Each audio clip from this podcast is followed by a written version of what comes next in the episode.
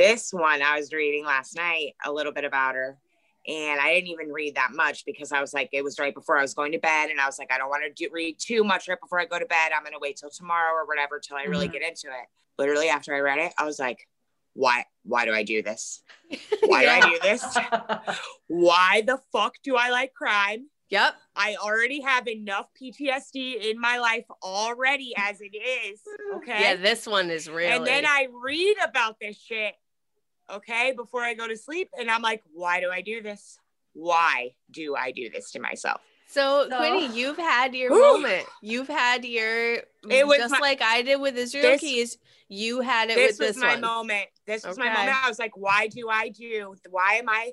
Why do I have a passion for this? Why do I have a passion for the shit? For this shit? Yeah. Because it some of these cases put me in a place that it is not it ain't right. I have to say, if any case were that to be like happened to me, it should have been this case and yet I'm still chugging along.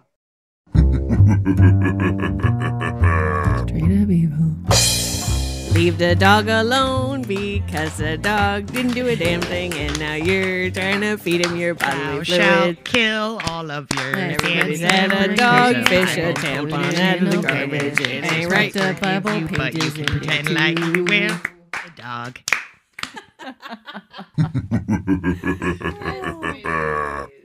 wow. Yeah. And a PJ. And a PJ day. And a horrible story. And a horrible story. And we hate the story, but we gotta tell the story. And we hate the story, but we gotta tell the story. Hello, everyone, and welcome to Straight Up Evil. My name is Jocelyn. I'm the brunette. We've got Katie. She's the redhead. Hello. And we've got Carly. She's the blonde. Hiya. It's a pajama party yeah. tonight. Uh, we are all sitting pretty comfy. We're trying to get as comfortable as possible because the story we have got for you tonight. First of all, take it up with Carly. All right, this is her case. take it up with yeah, her because I'm sorry, uh, guys. Very, very sad, very, very sad story for tonight. So, Carly, it's all yours. Yeah, just right off the bat, I'm sorry. I apologize to everybody. Cherish Lily Perrywinkle, which is like the cutest little name. She was this little girl born December 24th on Christmas Eve, 2004, in Jacksonville, Florida, to Rayne Perrywinkle and Billy Jarreau. Um, her parents split up though, and her dad ended up moving from Florida to San Diego, California. He was in the military and he um, was uh, transferred over there. So Rayne, Cherish's mom, got primary custody of her along with Cherish's two younger sisters, Destiny and Nevaeh, but their father, Aaron Pearson, lived with them, Cherish's stepfather. So it was all of them together. So the evening of June 21st, 2013, Cherish is eight years old. Her, her mother Rayne, sisters Destiny and Nevaeh, who were five and four years old, they went shopping for some items like household items, garbage bags, some clothes, etc. So Cherish was going to go to California the following day um, on a trip to see her father. And they all went shopping. First, they went to Family Dollar, then they went across the street to Dollar General. So while they're shopping, they're getting, you know, the regular stuff they need for the house. Mother Rayne sees this like little black and white dress that would have been cute for Cherish. So she goes up to the um, employee, like at the front, and asks them the price of it because she wasn't really sure exactly, you know, how much it would be because she wanted to know if she'd have enough to get both the dress and the rest of the items that they actually needed to buy. Um, she also needed to save some money for the taxi the following morning to bring Cherish to the airport and then them back home because they didn't own a car. And she was, you know, she's strapped on cash. She's a single mom, basically. Like, yes, the father of Destiny and Nevaeh live with them, but they don't have a lot of money to speak of. So right. they're just trying to get what they can get. So while they're in the store, there's a man who is kind of older. He has white hair and dark eyebrows. He seems to kind of be like hovering around them a little bit while in the Dollar General, like just hanging around. he ends up leaving the store.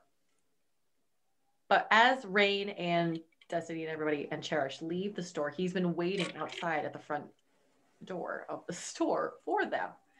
And the mom notices this like before they even have left. She's like, that guy is still there. Like, that's kind of weird. So she just decided to try to like pay no mind and just leave and be on the like on the merry way. But he stops and talks to them. And he says to Rayne, Oh, look like you've got your hands full. Like I know I've had two little ones. Okay, like just trying to be like small talk. But he mentions the black and white dress that Rayne had been looking at to try to purchase for Cherish that she ended up not getting. And he's like, you know, if you're kind of hard on cash, like I would get it for you. Like I actually have this $100, $150 Walmart gift card that my wife and I were going to use at Walmart. Why don't you come with us? We'll we'll bring you there and we can get you some clothes for the girls.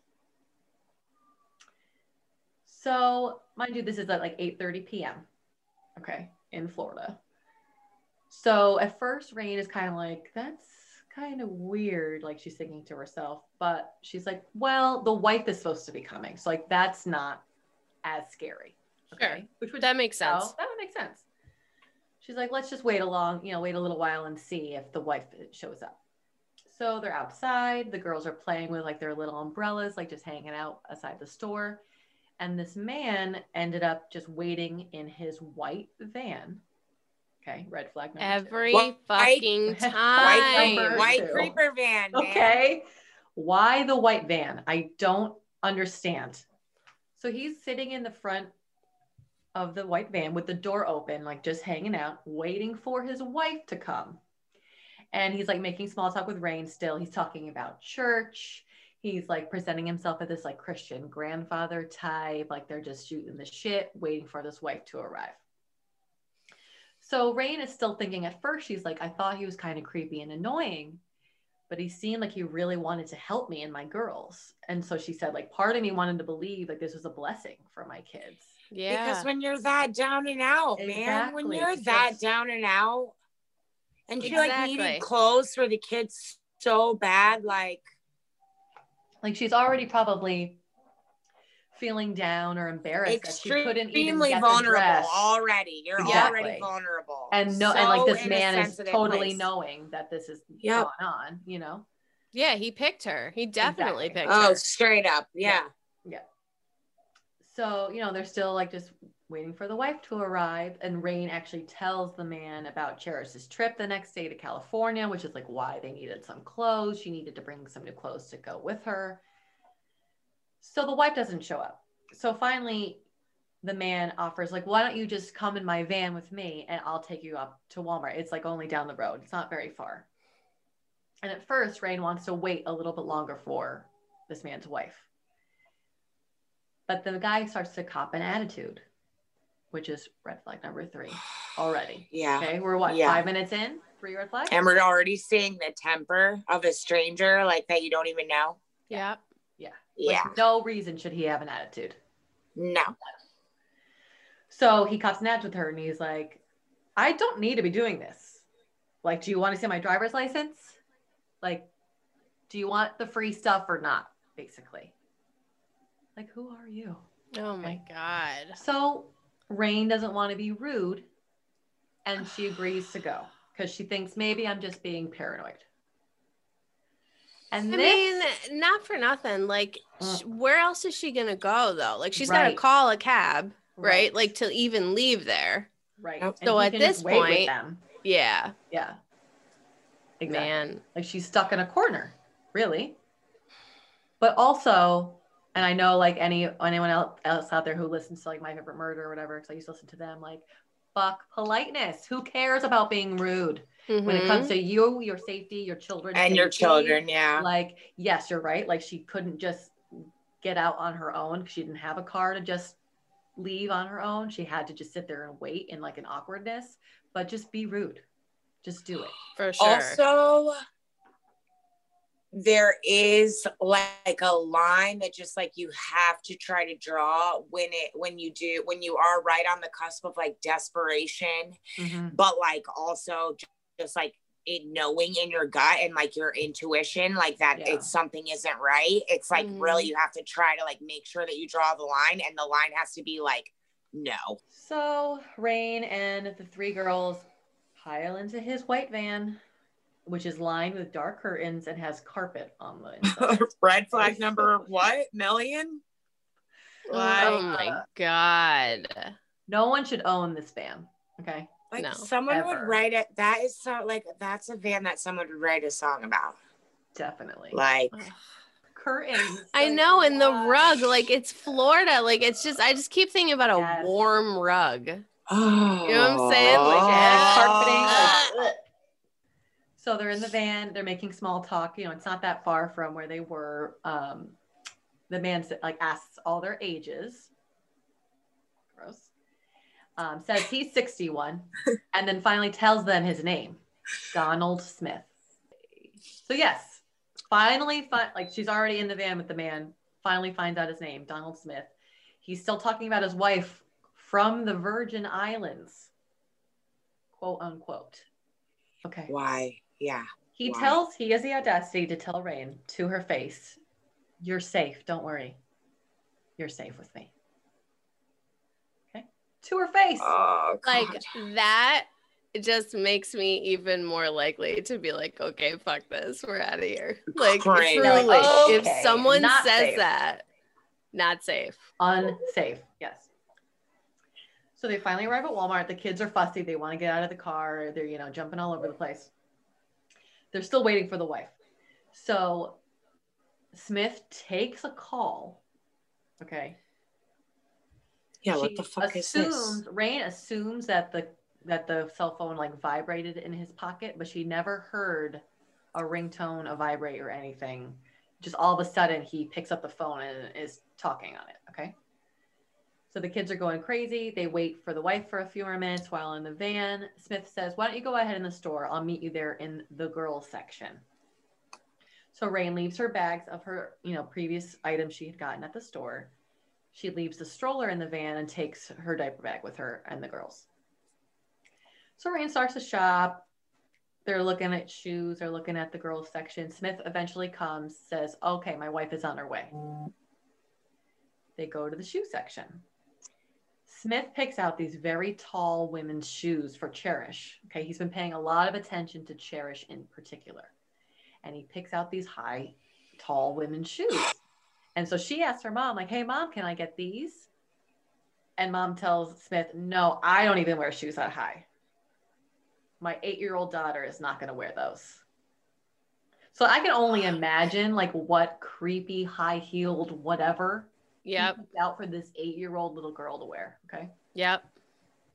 I think that that part right there is where I just am like, what? It's- It's I know, and it's really difficult too because we do not want to blame Rayne No, for this. not like she, like you know what I mean? Like she's No. a totally vulnerable. No, she's in a you totally vulnerable position. And you can't say what you would do until you've been in a situation like that. Exactly. And so, so 100%. But still, and something like that to me, 2021, I'm just like, But on the other hand, which is very weird for me to say, if I were into true crime, as I as I am, obviously, if I was that down and out, I would probably do ba- basically anything for my kids to get what they need. So Rayne's putting all these clothes in the in the cart. She's like sectioning them off for each of the girls, you know, so she knows like what sizes she already has and what. Like I can just I can just see it. What does Smith put in the cart? A bundle of rope. Just a big bundle of rope.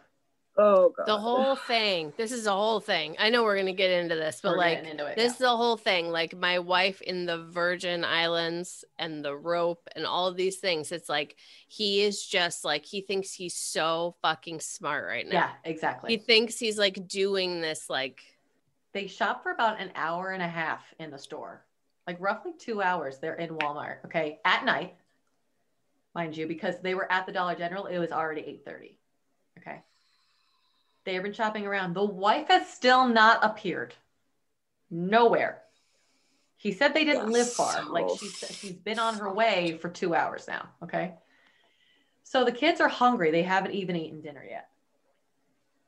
So Smith offers for them to go to the McDonald's that's in the Walmart. It's like a superstore Walmart, not, you know, it has like nail place and the McDonald's in the front and yada yada. So it's like 11 o'clock at night this point. He's like, I'll take Cherish to go get some burgers. I'll meet you when you're done at checkout. So Rayne No. continues to shop a little bit. She goes to checkout with her cart full of clothes and Destiny and Avea with her. Smith is supposed to pay for all these clothes, remind you. And she sees the McDonald's is closed. And Cherish and Smith are gone. So poor Rayne Perrywinkle's phone, her cell phone does not work. She has a cell phone. It does not work because like that day or the day before, or whatever, one of her younger daughters tried to clean it and ended up putting it in water, just like in the cat water dish to try to clean it. Oh my god. Like my kid would totally do that. so she has a phone, can't use it. So she's realizing that Cherish is gone and has and this man that she just met, like nowhere to be found. There's no reason for them to be anywhere else in the store because they would have just waited for them at checkout and they're not there. Yeah. right. So she yells like, "Call 911! My daughter's been taken." No one would help right away. Yeah. This blows my mind too. It I takes can't. 40 full minutes for I don't. a Walmart understand. employee to lend their her lend her their cell phone. She calls 911. Okay. First of all, there is a protocol in stores such as Walmart and others that if there is a child that is missing, you immediately lock down the store so no one can get in or out. You search the premises, you call the authorities, yada yada. None of this has happened. None. There, once the authorities get there, they're supposed to immediately look at the surveillance tapes. Like none of this is happening. 40 full minutes have gone by and no one is helping this poor woman. It's not right. It enrages me Yeah. Same. to such a level. So finally, she gets the cell phone. She calls 911 and she tells the dispatcher, like, my daughter's been taken by a stranger. So I don't know if you've listened to the 911 call, Quinnies. Oh my Oh, god. Yeah. It's, It's so terrible. It's, It's rough. so, so terrible. Yeah, it really is. But I will say, it ends up being a thing that the 911 dispatcher on the other end of the, of the phone call doesn't quite either understand the point Rayne is trying to make or chooses to think it's not as big of a deal. Just because at the very beginning, the way that Rayne is speaking, she just speaks in a very calm, measured tone, like all the time.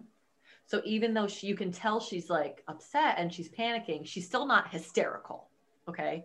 Like she's not talking with like loud emotion. You know what I mean? She's still a little bit on the softer spoken, measured side. But that's like her. Yeah, but that's her personality. That's Right. like who she is. So like if you're listening to her words, you know it's a it's a big deal. But if you're like not really thinking or paying attention, you could almost think it's not like an immediate emergency.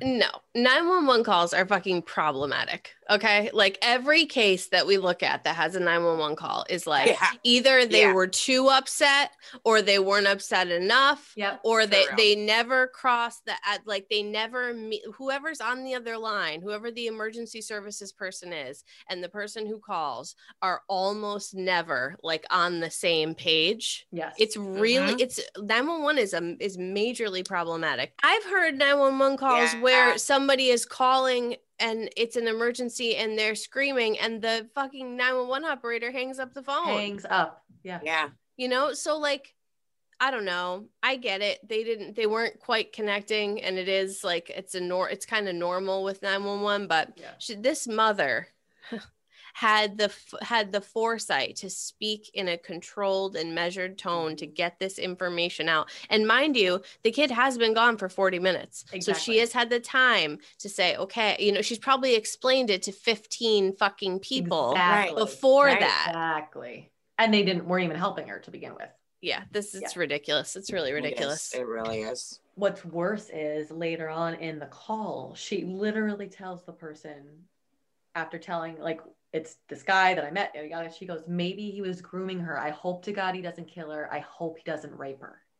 And then she mentions that she herself has gone through that, and Mhm. like it's the last thing she wants her daughter to have to be going through. So Like the fact that she has to even say that, you know, it's just Yeah. so tragic. to get people to understand like why this is im- why it's important. Right. Exactly.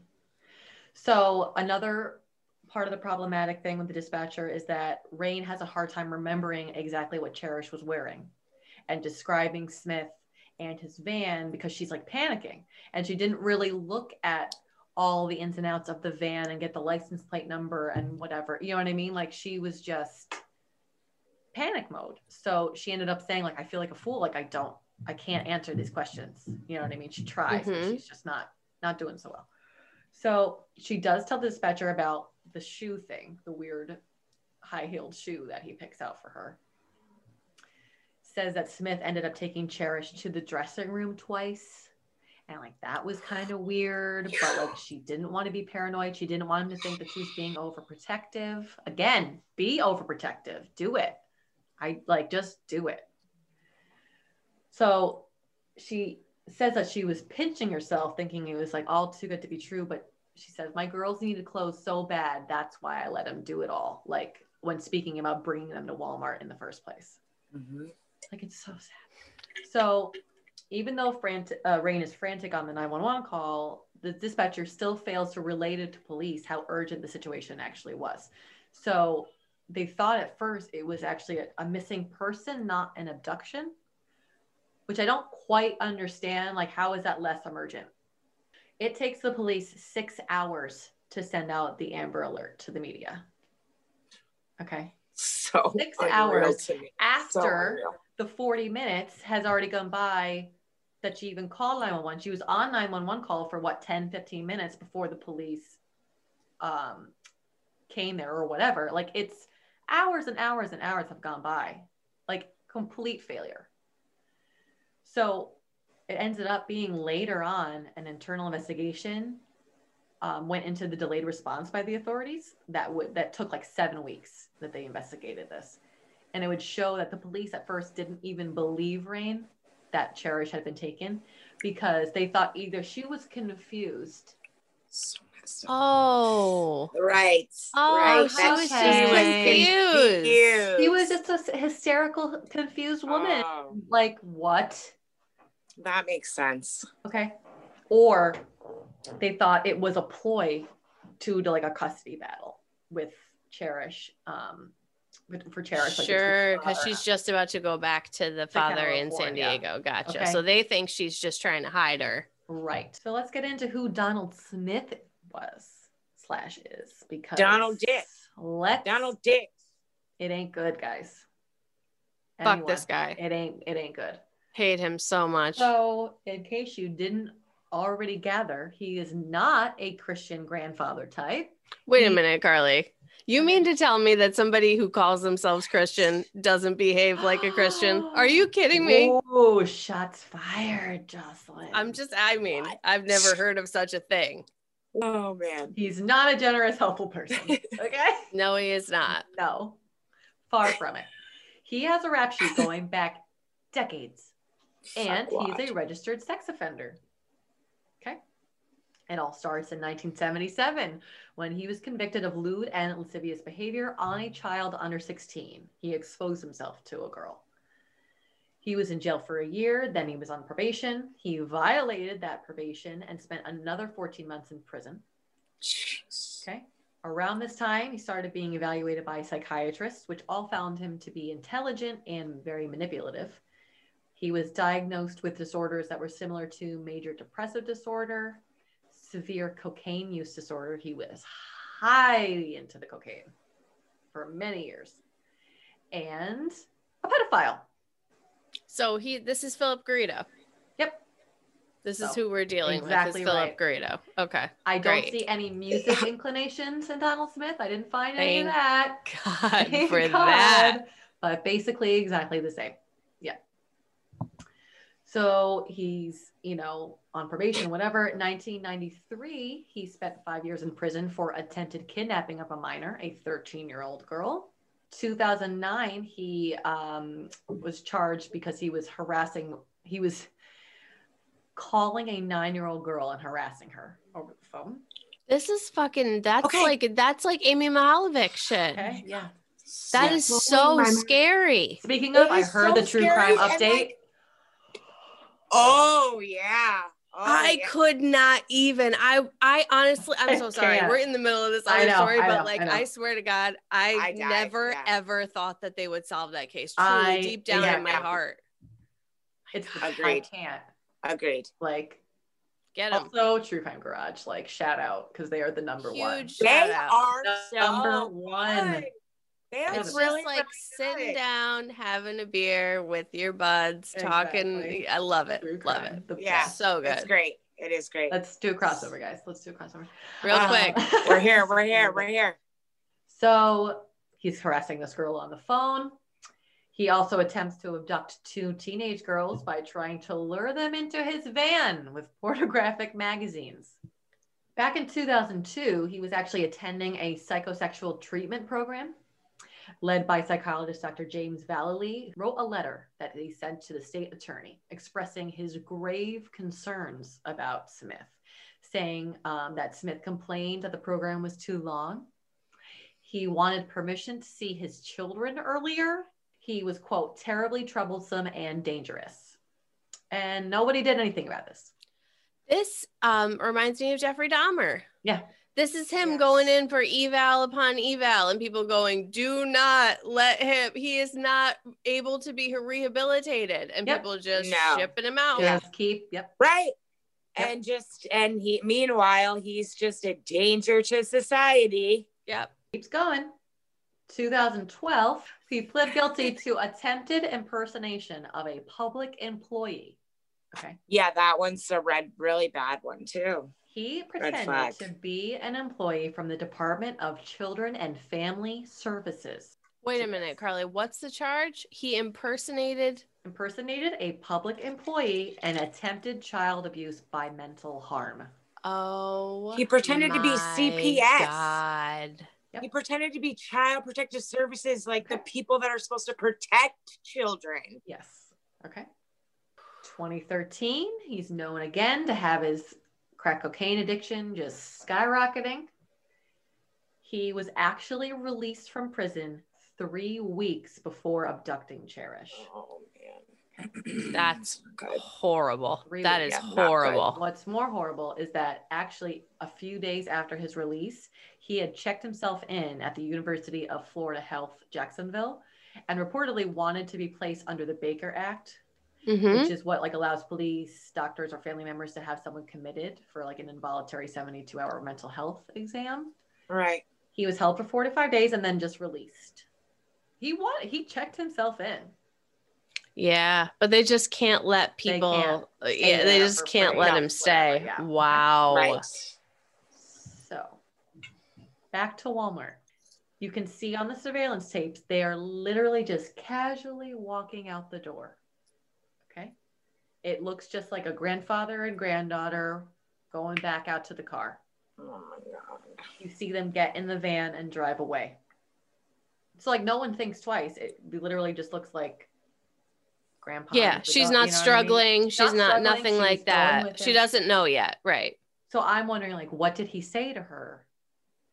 That she's calmly like, I mean, yes, she's only eight, but like she's still eight years old. She's not a toddler, not knowing, you know what I mean? Like he would have to have said something to be like, oh, you know what? I forgot my wallet in the car. Come with me or whatever, you know? Like, it just makes me so sick. So later that night, slash like the early morning, a woman calls 911 stating that there's a suspicious white van behind a Baptist church. There's no one in the van right now, but she was unsure if anything was dumped because she had heard about Cherish's abduct, abduction. So like she knew this was going on, and she's like, "This seems weird. This seem might be connected. Let's call it in." So like, thank God for her. After utilizing canine units, okay, the doggos for the win and uh, lose. Always and forever for life. Okay, Yeah. they find Cherish's lifeless body in a tidal creek of the Trout River behind the Highlands Baptist Church where the van was parked. She's half naked in the creek. Her body's in six inches of water. Her her feet floating upward. She's in her little orange dress that you can see she was wearing on the surveillance tape. She's hidden partially under a log and weighed down by chunks of asphalt in the water. It is the saddest, like most upsetting part. Like, yeah, it's terrible. It's terrible. So the official cause of death, I saw a couple different things. They were kind of contradictory. Yeah. I wasn't exactly sure. So Right. the two causes of death that I found were blunt force trauma of the head or mechanical asphyxiation, which is like Strangulation. strangulation, but it's usually not just by your hands, it's like with something. Uh-huh. like An a object. cord or a shirt or whatever. So, State Attorney Melissa Nelson would later say, like during the court proceedings, I believe, that Cherish's last five hours were alive were absolutely torturous. Okay. An This is the part where the kids need to go away this is, for this. this is the part, is- every part. Yeah. This is where The whole part- rest of the episode. This episode. is where Gone. everyone needs to go away, We gotta except for our listeners, which we love you. Put your headphones on. Yeah, yeah. So an autopsy's performed, and they found that Smith had gagged, raped, sodomized, then strangled Cherish. Okay.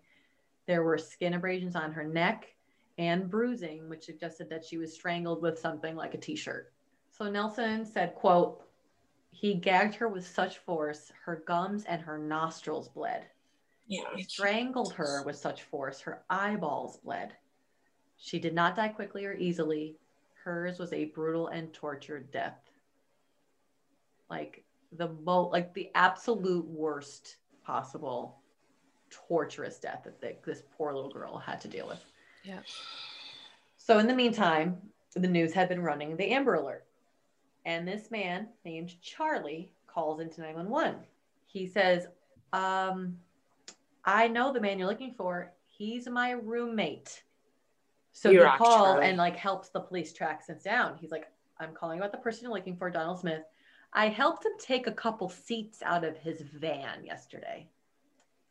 So, this, I hate this guy. I hate him. God, seriously. Um, so like Carly said, right, we Charlie calls and basically says, listen, we got uh I know this guy and this is his actual name and this is what he drives. And there's already a be on the lookout that's been issued for a white van being driven by an older man.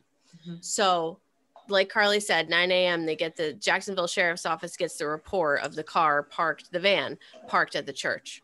And they don't really know what that is. It's at 10400 Rutgers Road. It's a Baptist church and it's kind of out there. It's a pretty rural location. Mm-hmm. So the deputy drives out there and the van leaves the parking lot.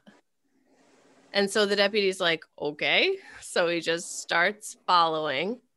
They're driving on I 95 and they drive for a while, actually. And this sheriff's department had the foresight to call the canine unit and say, this is where we are. Before we turn the lights on, pull him over, do anything, you need to catch up to us.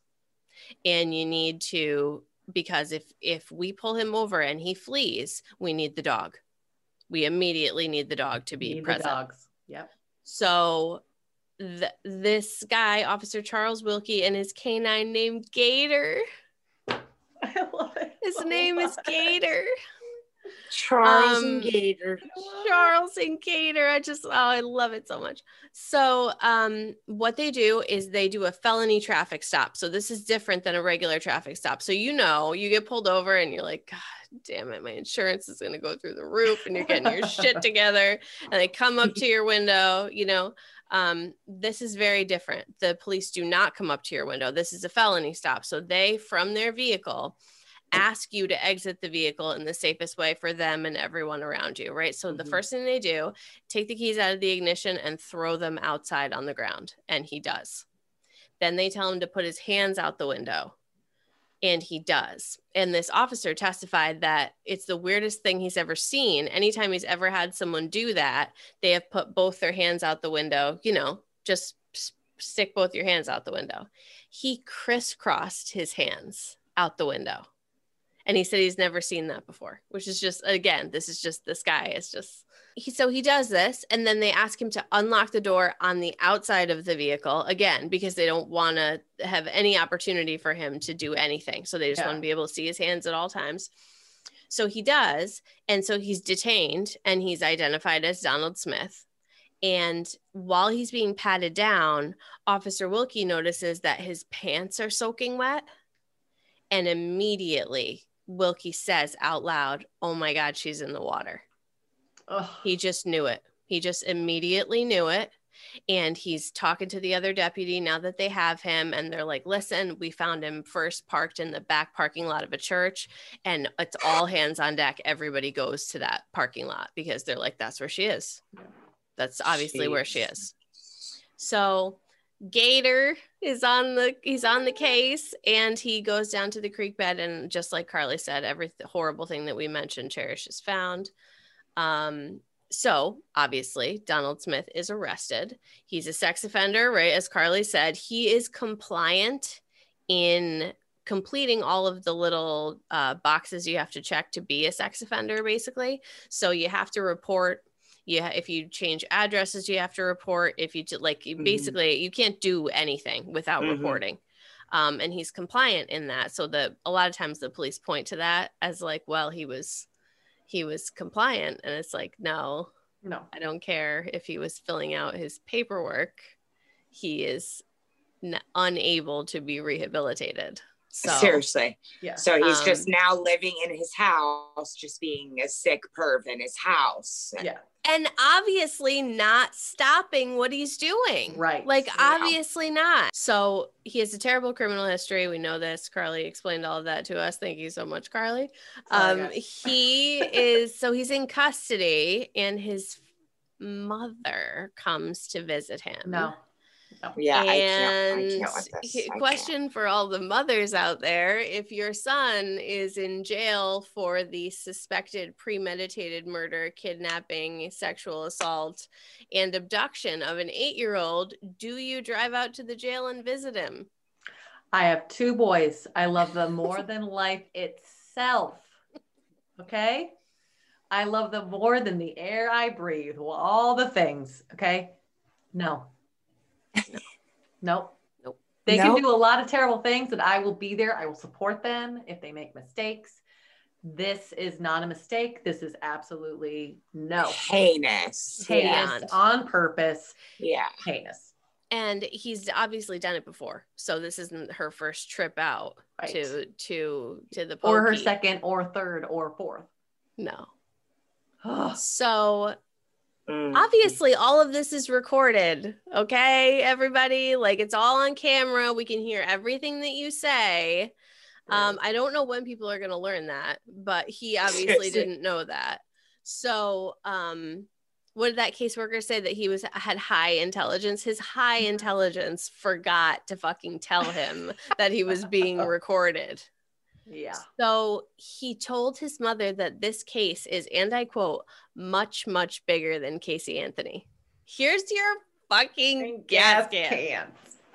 So, yeah. So he's saying this. He's openly bragging about the crime to his mother, and he's saying that this is the most explosive case that has ever come out of Jacksonville.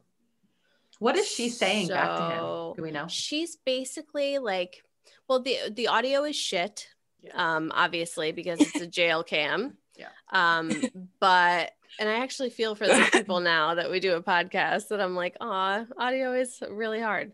Um, but true. so um, the, she's kind of like.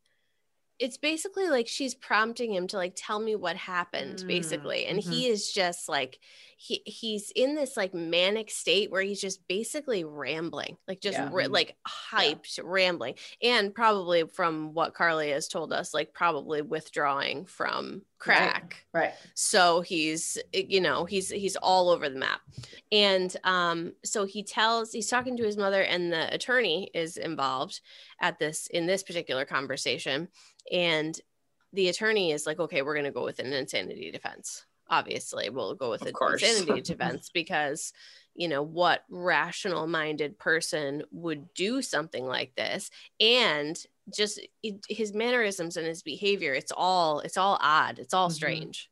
So the attorney is like yes insanity. We're that's what we're going for. So the attorney is asking him um you know what what was going through your mind on that day? What were you thinking? And i mean it's it's just it's just happened. So it should be fresh in your mind like the more detail you can give me the better. And this is a direct quote from him and uh, it's extremely rough. Again so if you don't have your headphones on please put them on. Um, he says and i quote i said the minute she jumped in that van it was a done deal. There was no turning back no escape all I know is that I snapped, and the next thing I know, I'm sitting in the driver's seat of my van, and my breathing is ragged, and I'm watching the sun come up. I'm watching it rise and get brighter, and I look in the back seat, and she's dead. And I swear I don't know what happened. I was so far gone, I could tell you it was like living freeze frames. And then he says, and this is another direct quote rape is not a sex act, it's violence. It's a violent act. Rape is violence. Exposing yourself is sex. Touching, that's sex. Rape, that's not about sex. It's about violence. And at that point, I was so psychotic. I was extremely violent. She had to go. I don't care how. The you have to believe that this is not the first time this man has said that right. to people who are listening.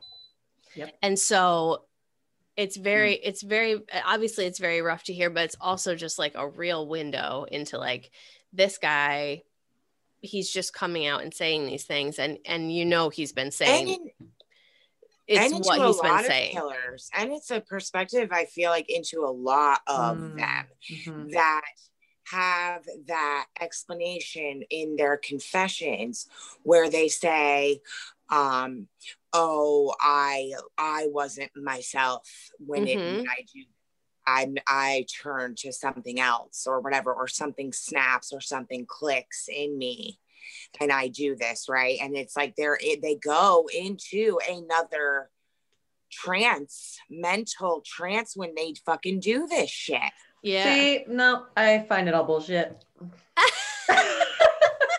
well it's like is it Like, no, right is it a state of mind or is it an excuse He picked Cherish from the get go. he did And Fucking- He whole fucking did. Okay, you I- can tell me that I he just- planned all this and then snapped and No, I just went- believe that. you know what I no, mean? I just Like, believe that no, that he's shit is rooted in you. I just think that it is rooted in Yeah. you. That's what Mhm. I seriously think. Like, like he went. He was knowing hours prior that this was what was going to happen. So, uh, five years later, ladies and gentlemen, five entire years later, this guy goes to trial, February 12th of 2018. Five years of that family waiting, oh, yeah, like To living find in out. hell. Honestly, uh, and just not not being able to close the book on it. Yep. Um, so he goes to trial in Jacksonville. Dr. Valerie Rao, her name is. She is the medical examiner. She testified as to the cause of death, as Carly Mhm. explained. Um, Yeah, she I think she technically said mechanical asphyxia. Most likely mechanical Yeah. asphyxia, but she did note the blunt force trauma, just like you said, that like Right. it could, it really could have, the true cause of death could have been either. Right. Um, she made it through most of her testimony, but in the end, the prosecution showed photos of Cherish's head and the lacerations on her head, and the medical examiner openly wept in court and had to step down and take a break. Yeah. I mean, we're talking about a seasoned medical professional Right. who could not Can usually Handle it, compartmentalize. yeah. Yeah. Mhm. Um, and then also the jurors, obviously, Mhm. saw these photos and wept as well. Um, Donald Smith Jr., age 25, Oh, he testified against his father. And he admitted to doing illegal drugs with his father since he was 16. So it just gives you an idea. Sometimes when these things happen and someone does a heinous crime, they bring up all these witnesses who are like, "No, it was they were my dad or they were Yeah. a great it, coworker or they were a great, you know, this guy has no redeeming factors whatsoever." So his even his own son, his own namesake son, his junior is like, "No."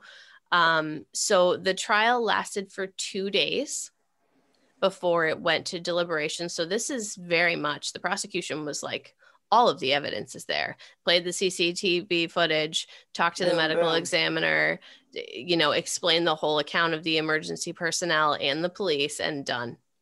As And far as he- being intelligent, he really was not. Like this whole thing No. No. everywhere. It was laid out on a silver platter. Yeah, we've seen a Thank lot God it was. but- smarter. We've seen much smarter, smarter killers than this guy right here. Yeah. Definitely. Okay. So the case goes to the jury for deliberations and 14 minutes later they come back. It's my favorite thing. yeah, My favorite yeah, that's ever. great. That's epic. Shout out to that jury. Major Seriously. shout out to that jury. Major, um, major he was shout out. found guilty of premeditated murder, sexual battery, and kidnapping of a person under the age of 13. Here, here. Um, one Here, week, here. one week later, he was, uh, you know, at his sentencing hearing, Mhm. and Judge Mallory Cooper is quoted as saying, "Death is the only appropriate penalty for the defendant, given the highly egregious nature of the crime." Mhm. So he was given the death penalty. And um, immediately after, the press went to Rayne and asked her what she thought. And she said, and I quote, I don't move forward. I just exist now. Every day I'm reminded by what he's done. The police knew who he was. We as a community did not know who he was. And I know like people have ideas about the death penalty or whatever, but like that is what he deserved. This is Okay. one of those cases that makes you go, Yeah. Okay. you know, fine. Yeah. Yeah. Go- Sure. Go right fine. ahead. So in the meantime, though, Rayne has been blamed for Cherish's murder since it happened. Okay, the public would absolutely turn on her, which like some accused her of selling Cherish for drugs. Yes, so fucked up. Some said she purposely let Cherish be taken to lessen her burden of her three daughters. Part of this shit is on fucking Casey Anthony too, by the way. Yes. That she Yes. created this image of like the Yep. mom who wants to like whatever. Like not all people are like that. Exactly. Right. Others thought that she was on drugs that day that Cherish was taken, and that maybe have altered her decision making skills. Either way, we are not blaming Rayne in any capacity. None. No, this is unthinkable So, To, for anyone. for anyone. At all. exactly. If this this wasn't bad enough, soon after Cherish's murder, Rayne loses custody of her other two daughters. Cherish's father would late like a year after the murder spoke out about it and he said like he doesn't necessarily blame Rayne, but he does blame her decisions. Which I don't really know like how that different in a way like from like from her ex i don't know it's just kind of weird. So he decided when he was like interviewed he spoke about like how they met which was like she was working at a strip club and at first like he wasn't sure if he was cherish's father and like wanted a paternity test and like just the way that he brought this into conversation like Yeah, all of that sounds no one specifically asked that so like the way he chose to bring it up and the way he described it was just all in like a very negative you Yeah. know, like It the- Yeah. seems very like it seems like there's daggers to that. You know, like he's Yeah, really little trying callous. to yeah. yep exactly Yeah. So then he goes on to say like how he had moved to San Diego because he was in the military and he was based there now, and he was fighting Rayne for custody um, after his rights, after um, custody rights after his paternity was actually proved um, that he was Cherish's father, and he tried to get full custody because he did feel that Rayne was unfit in some way Right, right. to be Cherish's full time parent. If your, you know, spouse or ex or whatever wants the child Mm-hmm. and she is actively fighting to not give her up and actively like doing whatever she can to support her, like that's a that's a loving mother. Yes. And like, granted, no, she didn't have a lot of money. Okay. But she did what she could for her children. Exactly. I saw nothing about any sort of drug history, nothing. Like, I didn't see anything like that. No criminal background as far as I could see. Like, who cares if she worked at a strip club? Like, whatever, you know? Yeah, that doesn't. I I don't bat an eye at that. I really No. don't. And he also said that he ended up getting like she Rayne did get full custody of Cherish, but he was um, allowed two weeks a year or whatever for Cherish to go visit him, which was the trip that she was about to go on before she was murdered. And he he basically didn't quite say, but he basically said that Rayne would constantly or often do something or say something to try not let Cherish go on the trips. But like she always went. She never actually kept Cherish from going. So I Right. don't again, like why are we talking about this? Like Well, Yeah. I mean, not for nothing. It's a huge expense for her. Yes. Even if he pays for the ticket, like we're watching her, like, how am I going to figure out the taxi? How am I going to Yeah. send her with clothes? How am I get like how am I even going to do all this? she's this gonna need stuff? snacks. It is. She's It's gonna a very sunscreen. tax- need Yeah, it's a huge, It's a lot. taxing, huge thing. Absolutely. Exactly. Ugh. So Rayne would actually go on the Dr. Oz show. She asked Dr. Oz, give me a drug test. I will do a polygraph. Like, I need to prove these rumors are all false. So she did them. And they all Love showed her. that she was not lying, which I know polygraphs are not admissible in court, yada, yada. But like, there was no drugs to be found. She was telling the truth as far as we could see. Yeah. Like, she just, fine. Like maybe you could say she didn't make the right decision by going with him, but she just wanted these. But who and whoever does in a case like this, I mean, really, like who ever makes always the perfect. You're not gonna always make the. Per- it's got. These are how these things. This is how these kinds of things happen. Is Yeah. because people make mistakes. Like that. who because shit- people are human Exactly. beings. Yes, and like who cares? She made beings. Exactly. Yes, she made the wrong It's- choice. Do you not think she already feels the absolute worst she could possibly feel? Right. Exactly. she made the Right. decision to begin with because look at what happened. Like she feels bad enough. Leave her alone. It's Okay. and I feel I feel that way. I feel similar that way too for um Oh, Madeleine McCann. Yeah, Right, right, where right. McCann's, thank you. It's kind of a similar thing where I just feel like the parents are just getting ripped new ones. And it's like, dude, you know, that's the other thing I was thinking too. She's got three kids, dude. She had three kids, Rayne. Like, she, they, she's trying to figure out what the fuck the kids are gonna eat day to day, and what the how the hell she's gonna get them places. She doesn't. She can't remember what dress she put Cherish in. She can't, Yeah. she can't Exactly. remember that off the top of her fucking head right now. And Nancy Grace herself, Queen. queen. Love you, Nancy. Love. Love, fucking you. we love you See? so much Nancy. Yes. So she says on the show, Nancy Grace, she goes, Donald Smith was covered in scratches. That little bitty, frail little girl tried to live, and I'm tired of people blaming the mom. So Rayne, after this all goes down, she advocates for children and tries to help parents understand the warning signs. She's quoted saying, like, I was foolish. I admit it. A lot of parents make mistakes. So while she's advocating, she speaks out against the three strikes you're outlaw. People who hurt children, such as like sexual predators, yada, yada, they're actually given second chances where the laws require both a severe violent felony and two other previous convictions to serve Yeah. a mandatory life sentence in prison.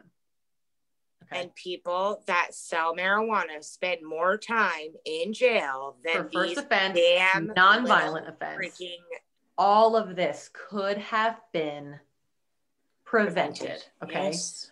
At the same time, I was listening to something in regards to this case where other people who are registered sex offenders for not necessarily violent acts against children, but like taking a piss in the alley and a kid walks by, okay, Mhm. and they're a But registered sex offender. exposure, right? Okay. Sure. which like yes. Yes. that was not a great idea that you did that so in the um, interview i was listening to was like a person again who had the sex offense so obviously like we talked about they can't live within certain you know um, feet of a school a church a daycare yada yada Right. so I think Bus they were stops. right. So I think in they Yeah. were technically based in Miami, and they were saying like if you look at the map and you draw a circle for however many feet it is around every single daycare school yada yada there's only like four houses in this little spot two houses in this little spot three houses over here and they're not necessarily for sale or for rent. Like you need to figure out like they could already be resided in you know what i mean? So like they have a hard time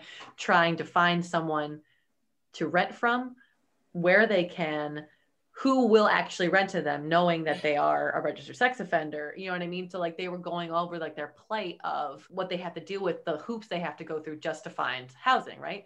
And at one point for a second i'm like oh yeah that must suck. And i was like no i don't care either way you're a registered sex offender in one way or another. The kids need to be thought of first. They're like well it's detrimental to the person being on the register. Well like no it's like toxic waste. We're labeling it as toxic waste. We want you over here. We're not you already did your time. We're not going to continue to punish you but we want to make sure we know the toxic waste is over there not near us. You know what i mean? Like that's Yeah. what the person in the It's interview fucking said. fucked up. like it, it just made me mad and i know like maybe i'm being a little bit too harsh No, you're not. This No. needs to be made aware of. It's not right. These people are walking the streets every Yes. day, and and three this strikes strikes is too many all strikes the time.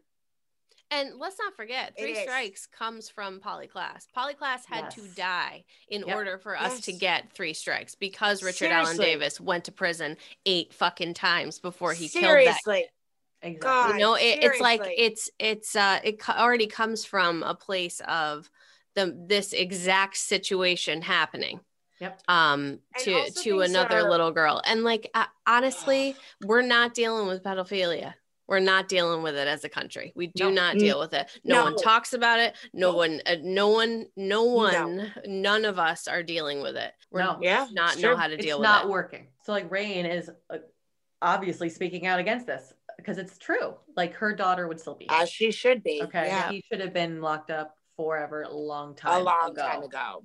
Yep, so and it happens again and again and again. because we don't have the resources to keep people in jail for for life we Right. like we just we don't have it so they let people just i mean was it um a mary vincent's attacker who lived in a trailer outside of san quentin for yeah, a 'cause long no one time. would have him yes. Because no one would Yes. have him exactly. Uh-huh. five years after Cherish's murder Rayne is still getting hate mail.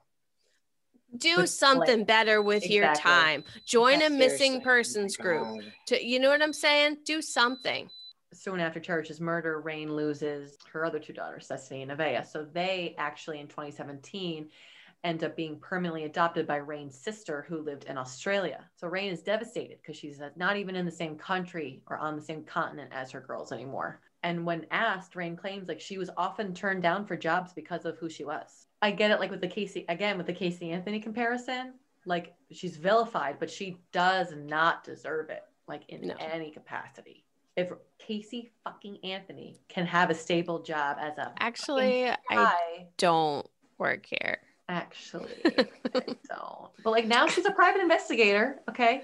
She's making an income and Rayne can't do it to keep her other daughters. So She's a private investigator. isn't she? My ass. Right? I Oh yeah, she's a private Oh, she investigator. can- well, she she she, can take it. works, Works for. I can't. Okay, well, she can fucking. Yeah. So Rayne continues to say like Cherish is the biggest victim of what happened, but Destiny and Nevaeh are also victims, which is 100% true. Mhm. Um, Rayne claims she's still going to fight to get back her parental rights. Um, there's no word on their father, who Rayne was with at the time of Cherish's murder, but he left Rayne a week after. No idea where he is because he's obviously not fighting for his daughters either.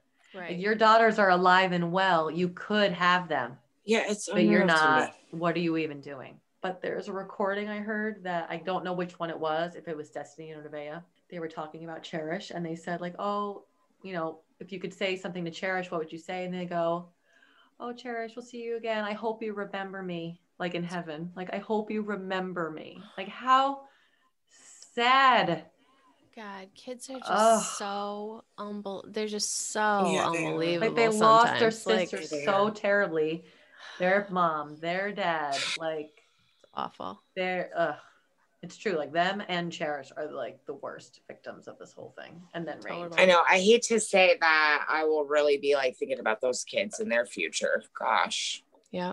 But they seem happy now. They're like smiley in their little pictures and it's Wow. just sad that they can't be, you know, a fan like their whole family can't be together. So, guys, now that I really bummed you the hell out, that's the story of Cherish Perrywinkle. What have we learned, Quinnies? Oh, Rest in peace, little chair rest chair. in peace, little Cherish. 100%. Rest in peace, Cherish. To stay away from white vans. White creeper no vans. matter what. I had a white be creeper rude, van be overprotective. Again, we're not victim blaming, but don't do it. And also, don't send hate mail to the mother of a murdered child. Definitely Yeah. not. Don't do that. Yeah, I think I think one I think a really big lesson from this is that is trust your gut, trust Yeah. your instincts. Yeah. Man. yeah. because she felt it. Trust she them knew it. instincts. She did. Yeah. She knew it. She, She knew felt it. it. She felt it. And you know what else, Mhm. Quinnies? We got to ban Annie, the musical. Ban it. Okay. Ban it. I've it Banning. Annie, It was the okay? worst. It was the worst. I was in it twice too, Carly. Who'd you play? Pepper, Me too. two times. Wow. wow, that's hilarious. Revelations. Okay, now that Carly and I have both been in Annie twice, Heck we're yeah. ready for Annie to be banned. Let me tell you why. Okay. Wow. Daddy Warbucks does not exist. There is no, f- you know, I don't like philanthropist, older man who is going to take pity on the orphan child and build them up into a what it's a trope and it does not exist. It's Mhm. only there to keep people in vulnerable, bad situations. It's Yeah. not a thing, it's not real. if you want to actually help under you know underprivileged children or whatever there are many other better ways okay Yeah. Contact a social worker see what they need like foster kids And Katie could be Annie. she could I'm pretty sure that my old theater teacher in high school tried to get them to do Annie because he wanted nice. me to be her. Love it. Fuck that. Fuck that. I hate that play. I hate that fucking musical. Dogs, Yeah, dogs the play is win. done. Yeah, We've yeah. just officially. Annie Annie doesn't have a future in We're 2021. Seriously. Oh my God. What a fucking story. I'm telling you, this one and was poor like, Polly do I- Klaas Oh my god, that's one that um I just we our listeners don't know that we did an episode on know. Second episode we ever did, and I got so enraged and upset that I basically said that Richard Allen Davis should should have been killed when he was young, yep and we were like, we can't release that. stop serenading people i Stop don't want to doing hear it. it What is it with the murderers? I don't this? want you to or their creepy girlfriends Oh or my anything. God. Like, why are you playing music in the corner creepily? Hannibal Lecter. Hannibal, sew your mouth shut, Hannibal. oh, baby. Okay. oh god Okay. okay